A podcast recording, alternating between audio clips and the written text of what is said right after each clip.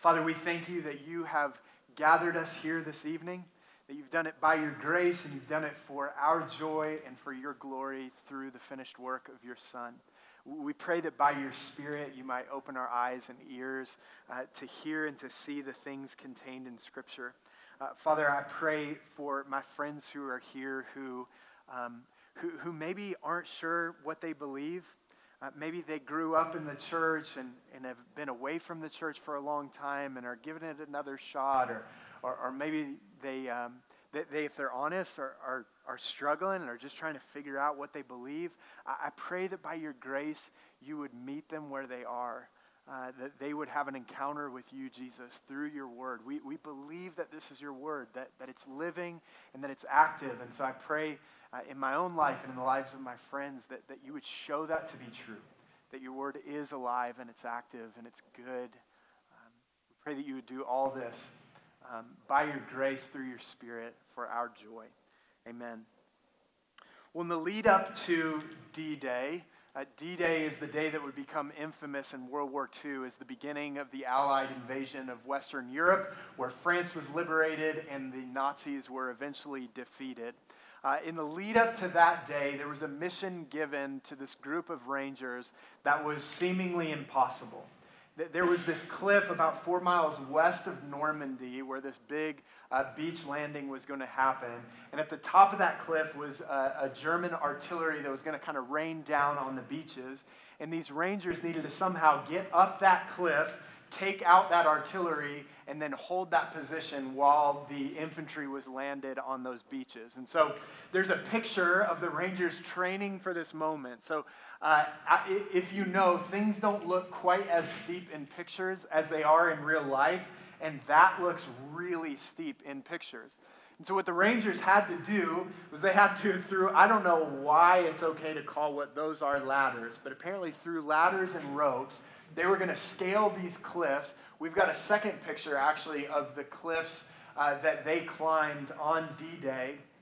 So these are the cliffs. The mission was go up there. The Germans are going to be raining uh, machine gun fire down on you. They were throwing grenades down on them. They needed to somehow climb up, and then once they were up, actually lead an assault to take out this German encampment. Now, that mission was absolutely impossible. It was seemingly impossible. And, and it was so seemingly impossible that the commander of the Rangers, this major at the time, he thought it was such a suicide mission and made his thoughts about the mission known that they actually replaced him. They, they relieved him of his command, brought somebody else in. And if you know the story of Pointe du Hoc, the Rangers were successful. They, they suffered great casualties, but they actually made it up those cliffs, and that was a, a key victory, a decisive victory on D Day that would eventually lead to the Nazis being defeated later in 1945. An impossible task was given, orders were followed, and the mission continued because of that. A few weeks ago, we started a, series in this letter uh, of Second Timothy, and, and it's a letter where Paul is giving to Timothy, this young pastor, his spiritual son in the faith. It's a letter where he's giving him a seemingly impossible task.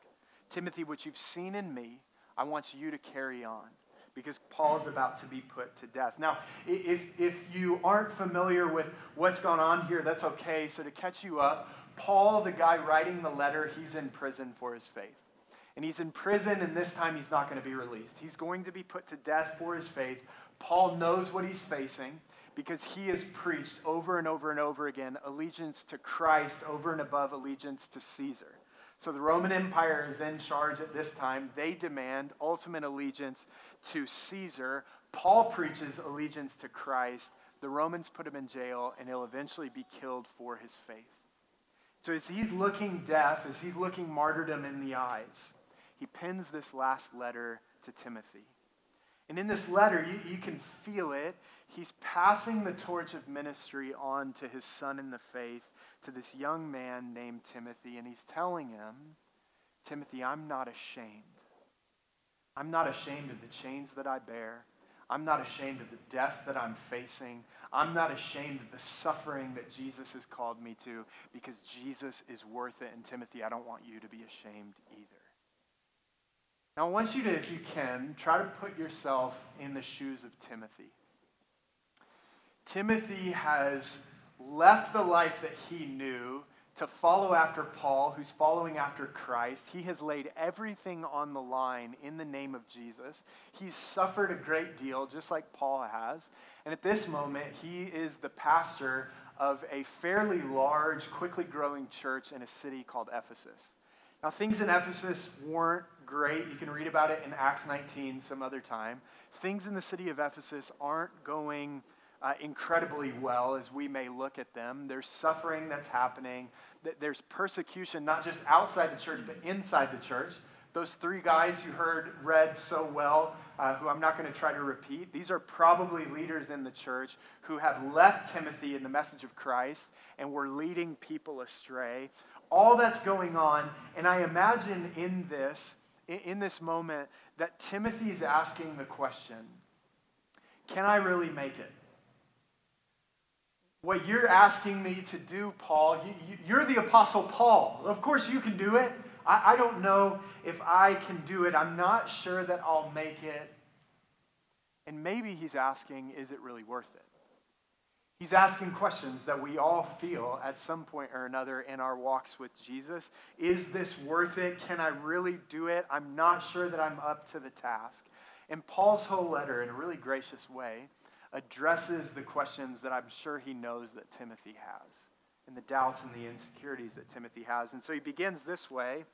Our text this evening, 1 Timothy chapter 1 verse 12, he says, "But I am not ashamed, for I know whom I have believed, and I am convinced that he, Jesus, is able to guard until that day what has been entrusted to me."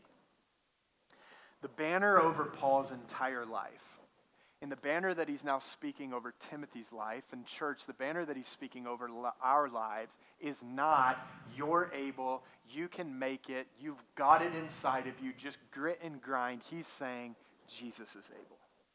Jesus is able to do what you and I and what Paul and Timothy weren't able to do. He's saying, Timothy, when you're not sure if you can make it, when you don't know if it's worth it, when everyone else seems to be bailing, when everyone else is taking the easy way out, when the suffering seems to be too much, when, if you're honest, you are ashamed of what you've been called to, Timothy, Jesus is able. Don't forget it. This isn't bootstrap theology. This isn't pick yourself up by your bootstraps. You've got greatness inside you, kid, and we just need to see it. That's not what he's doing. He's saying, Timothy, frontline church, Jesus is able to guard what's been entrusted to you. And he's worth it. And so, in light of this and the rest of our text this evening, Paul gives Timothy and he gives us three charges in these verses. So, because Jesus is able, guard the gospel, find strength in the gospel, and entrust the gospel to others. So, first, guard the gospel. This is the first charge. Because Jesus is able, guard the gospel. Look at verse 13. He says, Follow the pattern of sound words that you have heard from me in the faith and love that are in Christ Jesus. By the Holy Spirit who dwells within us, guard the good deposit entrusted to you. He says, Timothy, guard this deposit that's been given to you. The deposit is the gospel. Gospel really simply means good news. We need to talk about what that is, right? So, like, before we get to what do I need to be guarding or how do I guard this deposit, we need to know what the deposit is. I don't want to assume that we're all on the same page. And so he tells them the deposit is the gospel of Jesus Christ, the good news of Jesus in your place, Jesus in my place, and Jesus making all things new. He, he's just reminded Timothy of what this gospel is in verse 8. Look, look at this. We talked, Chad talked about this last week. He says, Therefore, do not be ashamed of the testimony about our Lord, nor of me, his prisoner, but share in suffering for the gospel by the power of God who saved us and called us to a holy calling, not because of our works, but because of his own purpose and grace, which he gave us in Christ Jesus before the ages began, and which now has been manifested through the appearing of our Savior Jesus Christ, who abolished death and brought life and immortality to light through the gospel, through the good news. So, what he reminds Timothy of, now think of this, man. He, he's writing to a pastor. Pastors need the gospel. Friends, you and I, if you're in Christ, you and I need the gospel. If you this morning would say, I, I don't follow Jesus, I, I'm not sure what I believe about all this, you need the gospel. We all need the gospel. And he says, it's the good news of Jesus that God has saved you through the finished work of Jesus in your place. He has called you to himself. And then he says, not by our own works. Like Timothy, church, don't forget. You didn't do anything to earn the grace of Jesus. You're not going to do anything to, to, to keep the grace of Jesus. He sets that on you. It's a free gift given by God through Jesus' finished work in your place. On the cross, Jesus absorbs the wrath, the punishment from God that we deserve. The, sin that separates us from God is placed on the shoulders of Jesus. Jesus is put to death, but he, a, he doesn't stay dead, which is why Paul says to Timothy, Timothy, Jesus has abolished death. He, he has put death itself to death. That's part of the good the gospel that Timothy is called to guard. And that's why Paul can say, I'm not ashamed. I'm not ashamed of the chains that I bear. I'm not ashamed of the death that I'm facing. Rome, Rome can kill my body, but Christ himself has abolished death. So what are they going to do to me? Saying, guard this gospel. And we need to ask, why is he so adamant about it? He's, he says it over and over and over in his letters to Timothy guard the gospel, guard the gospel. Guard the gospel. Hold fast to it. Don't lose sight of it. Root yourself in it. Ground yourself in it. Why is he so adamant about it? Because the proclamation of the gospel is the only thing that's going to work. Nothing else is going to work. No amount of self help, no matter how good sermons about living your best life and having a great marriage and having the best kids and having your finances are all in order, like no matter how good they are, they're not going to work to change our relationship to God. Only the good news of Jesus is. This is why Peter says in Acts 4 in a sermon, this Jesus is the stone that was rejected by you, the builders. He's become the cornerstone. And there is salvation in no one else. For there is no other name under heaven given among men by which we must be saved. He's saying, Timothy, church, there's no amount of good works that are going to make people right with God. If you're in here this evening thinking, man, I just hope at the end of my life my good deeds just slightly outweigh my bad deeds, he says, that's not going to work. You're separate from God because of your sin, because of my sin. But the good news of the gospel is that there's salvation by faith through grace in Jesus. Guard that gospel. How do we guard it? He tells us in verse 13, he says, Follow the pattern of sound words that you've received from me. So a, pa- a, pattern means there's something that exists that we're to follow, right? We don't have to come up with our own gospel. We don't add to it. We don't take away from it. We guard the gospel by following the pattern of sound words. That means we don't alter it. We don't change it. We don't tweak it with the pressure of fear and shame, there's a temptation to make the message more acceptable, to make it more palatable, to make it fit in line with culture a little bit better. And Paul says, Timothy, don't do it. And then he says, not just follow the pattern of sound words that you receive from me, but do it in faith and love that are in Christ Jesus.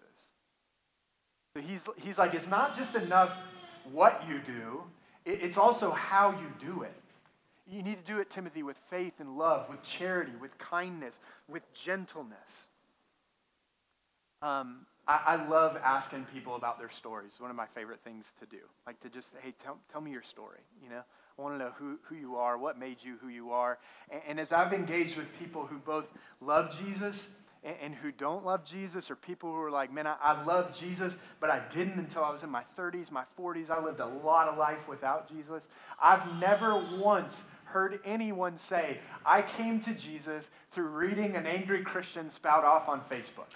I just, man, their, their political views about everything that was going on, I read that post and thought, I, I want Jesus. That's what I want. He's saying, Timothy, no, no, no. Do it through faith and love that are in Christ Jesus. Guard the gospel, but it's not just what you do, it's how you do it. Then he says, lastly, we guard the gospel by the power of the Holy Spirit. We don't find strength merely from ourselves. The strength we find within ourselves is actually from the Holy Spirit that dwells within us. That's what he's saying. You find the strength, you guard the gospel by the power of the Holy Spirit. Guard the gospel. Second charge, find strength in the gospel. Find your strength in the gospel. He says in 2 Timothy 2, verse 1 You then, my child, be strengthened by the grace that is in Christ Jesus. This is interesting language because he tells him to do something that this isn't like an active thing he's telling him to do. Timothy, follow these three, do these three things, and it's all going to work out okay. He says, be strengthened by the grace that is in Christ Jesus. Uh, another way you could have said this is become strong. And it's not like the, the way that the language is, is he's not talking about this moment in time where Timothy's feeling fear and he's feeling ashamed. And he's saying, Timothy, in this moment in time, you need to find strength in the grace that is in Jesus. He's saying, in this moment and the next moment and in every moment to come, continue to be made strong in the grace of Jesus. Keep on being strengthened, not from inside yourself he, this again, this is not bootstrap theology. It's not, Timothy, stop being so afraid. Stop being so ashamed. You've got it inside yourself. The reason that I brought you, Timothy, the reason that I made you the pastor of that church in Ephesus is because I saw something in you. You had potential. You're going to go far, kid. You're going to go, you're going to be great, kid. That's not what he's saying. The call to be strengthened isn't a call to grit and to grind and to get after it. It's a call to be strengthened, to be, to be strengthened with the grace of Jesus. When you aren't sure of yourself, when maybe you say, man, I, like, I don't know how many conversations I got to have with my neighbors. They're not responding to this gospel. I'm not sure if I've got it in me to stay faithful to this course. Maybe you've got, man, maybe you're like, my family is so far from Jesus, and I've done everything that I can to share the hope that's in me, and they're not responding. I don't know if I have it in me. Paul would say, You don't have it in you. But Jesus does. Find your strength in the grace that is in Jesus. The charge to Timothy to be inwardly strengthened is by the means of the grace that is in Jesus. Remember, again, the banner over these three charges from Paul is He is able. Jesus is able. So maybe you're here and you're like, man, I, like I, I just feel weak. I don't feel strong. I don't feel like I'm being strengthened by the grace that's in Jesus. I got all kinds of weaknesses. You should hear me try to have a conversation with my neighbor who doesn't love Jesus. It's a mess. Why would anyone want to follow Jesus after I blabber about who knows what? Maybe you're like, man, in this season, I, I've been gritting and I've been grinding. I've been trying to hang on, but I'm afraid that this is the week that I'm going to lose my grip on reality. That I'm, I just don't know how I'm going to make it through this. You're not alone. Your pastors here, we've, we've felt that. Timothy's felt it. It's one of the reasons Paul's writing this letter. Paul himself felt that. He says this in 2 Corinthians 12. He had this weakness. We're not sure what it is. But he asked that Jesus would take it away from him. And, and I can imagine, I, we don't know the exact situation, but I can imagine Paul thinking if I didn't have this weakness, I would be more effective for the cause of Christ. So he's asking Jesus, would you take it away? And Jesus' answer is, My grace is sufficient for you, for my power is made perfect in weakness. So here's Paul's response. Therefore, I will boast all the more gladly of my weaknesses, so that the power of Christ may rest upon me. For the sake of Christ, then, I'm content with weaknesses, with insults, with hardships, with persecutions and calamities. For when I am weak, then I am strong. What do you do to a guy like that? Right? Like Paul says elsewhere, for me to live uh, is for me to live is Christ, to die is gain. Right? So he's like, man, for me to live means I get to keep sharing the gospel. For me to die, it's gain. What did the Romans do to a guy like this? We're going to put you to death. He's like, Well, die is gain. Okay, we're going to let you out of prison. Great. For me to live is Christ. I get to go tell people to worship Christ rather than Caesar. This is his attitude, and it's not. Timothy, find strength from within yourself. Grit, grind, be an example of hard work. Just get after it. Work harder. Do more. Be stronger. He's saying, Timothy, your weakness is exactly where Jesus wants to meet you and put his strength on display. His power is made perfect in weakness.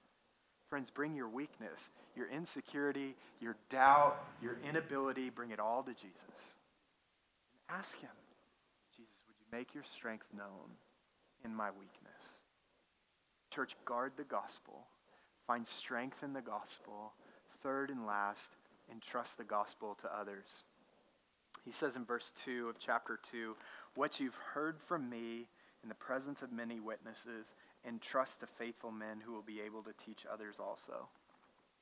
I kind of wonder if Paul isn't anticipating uh, us veering off course with this command to guard the gospel when he says, No, no, no, I want you to entrust the gospel to others.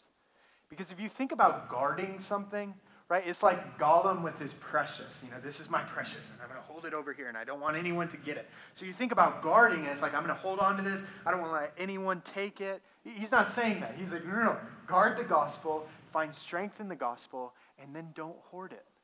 Entrust it to others. One commentator says the transmission of Christian truth must never be left to chance. The great truth we know from the Bible is that God uh, grants faith, draws men and women to faith in himself, gives us the grace, gives us the faith to respond to his grace, and the same sovereign God, in a mysterious way, has ordained that it would be through the prayers and the gospel proclamation of his people and kingdom demonstration that he's going to draw people to faith in the gospel. So Paul says, Timothy, I'm about to lay down my life for the sake of Christ.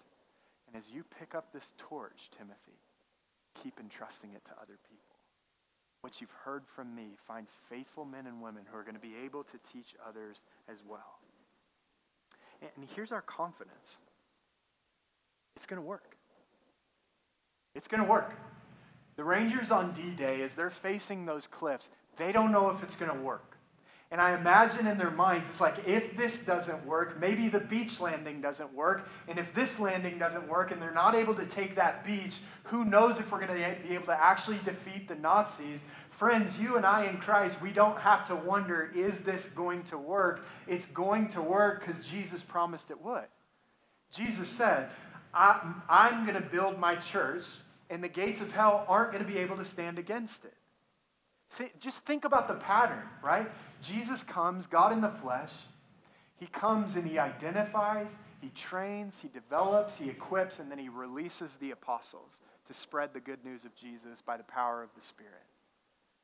Then the, uh, through this same propagation of the gospel, Paul eventually responds to the gospel, and then Timothy responds to the gospel, and then he heeds this call to entrust the gospel to others, and it happens over and over and over again, over a couple thousand years, where a couple thousand years later, here you and I are recipients of the good news of Jesus. Because people have been guarding the gospel, finding strength in the gospel, and entrusting it to others. Um, I love history. I, like I, I love to study history, and so I'm fascinated by the Roman Empire and kind of what led to their downfall. But the Roman Empire was the greatest empire that the world has ever known. And what's really fascinating to me is right now, if COVID wasn't maybe a thing, you, you could get on a plane and, and you can fly over to Italy and you can walk the ruins of the Empire of Rome. You can go into the Colosseum where countless Christians were put to death for their faith. You can walk around the ruins of this once great empire. This empire that Christians would have felt, are we really going to make it? How is the message of Christ going to stand against Caesar and the empire of Rome? The good news The good news is the empire of Rome, that's done away with. Empires come and go, but the consistent message of the gospel in the church of Jesus Christ continues to grow and to grow and to grow. It survived the Roman Empire. It survived persecution. It survived suffering. It survived the dark ages. It'll survive this pandemic. It'll survive 2020. And the gospel will continue to carry on and trust this gospel to others. We'll end with this quote from John Stott. he says this There's great encouragement here. Ultimately, it is God Himself who is the guarantor of the, of the gospel. It is his responsibility to preserve it. We may see the evangelical faith, the faith of the gospel, everywhere spoken against, in the apostolic message of the New Testament ridiculed. We may have to watch an increasing apostasy in the church, people bail on Jesus and the message of the gospel. As our generation abandons the faith of its fathers, do not be afraid. God will never allow the light of his gospel to, find, to be finally extinguished. True, he has committed it to us, frail and fallible creatures. He's placed his treasure in brittle earthenware vessels, and we must play our part in guarding and defending the truth. Nevertheless, in entrusting the, de- the deposit to our hands, he has not taken his own hands off it. He is himself its final guardian, and he will preserve the truth which he has committed to the church. We know this because we know him in whom we have trusted and continued to trust. Family, guard the gospel, find strength in the gospel, and entrust the gospel to others. I am not ashamed, for I know whom I have believed, and I am convinced that he is able to guard until that day what's been entrusted to me. Father, I pray that by your grace, we would not leave this place thinking that we can do it. We wouldn't leave this place with a checklist of ways that we need to get after it and what we need to do. I pray that we would leave this place with confidence, with, with surety, Jesus, that you are able to do what we're not able to do. That you're able to guard your gospel. That you're able to strengthen us through your gospel. And that you're able, by the power of the Spirit, to empower us to entrust the gospel to others. We leave this place in your strength, not our own. We come today with our weaknesses, with our shortcomings, with all of that, and beg you by your grace would you strengthen us with your grace, not just now, but in moment after moment after moment. It's in your name, Jesus, that we pray. Amen.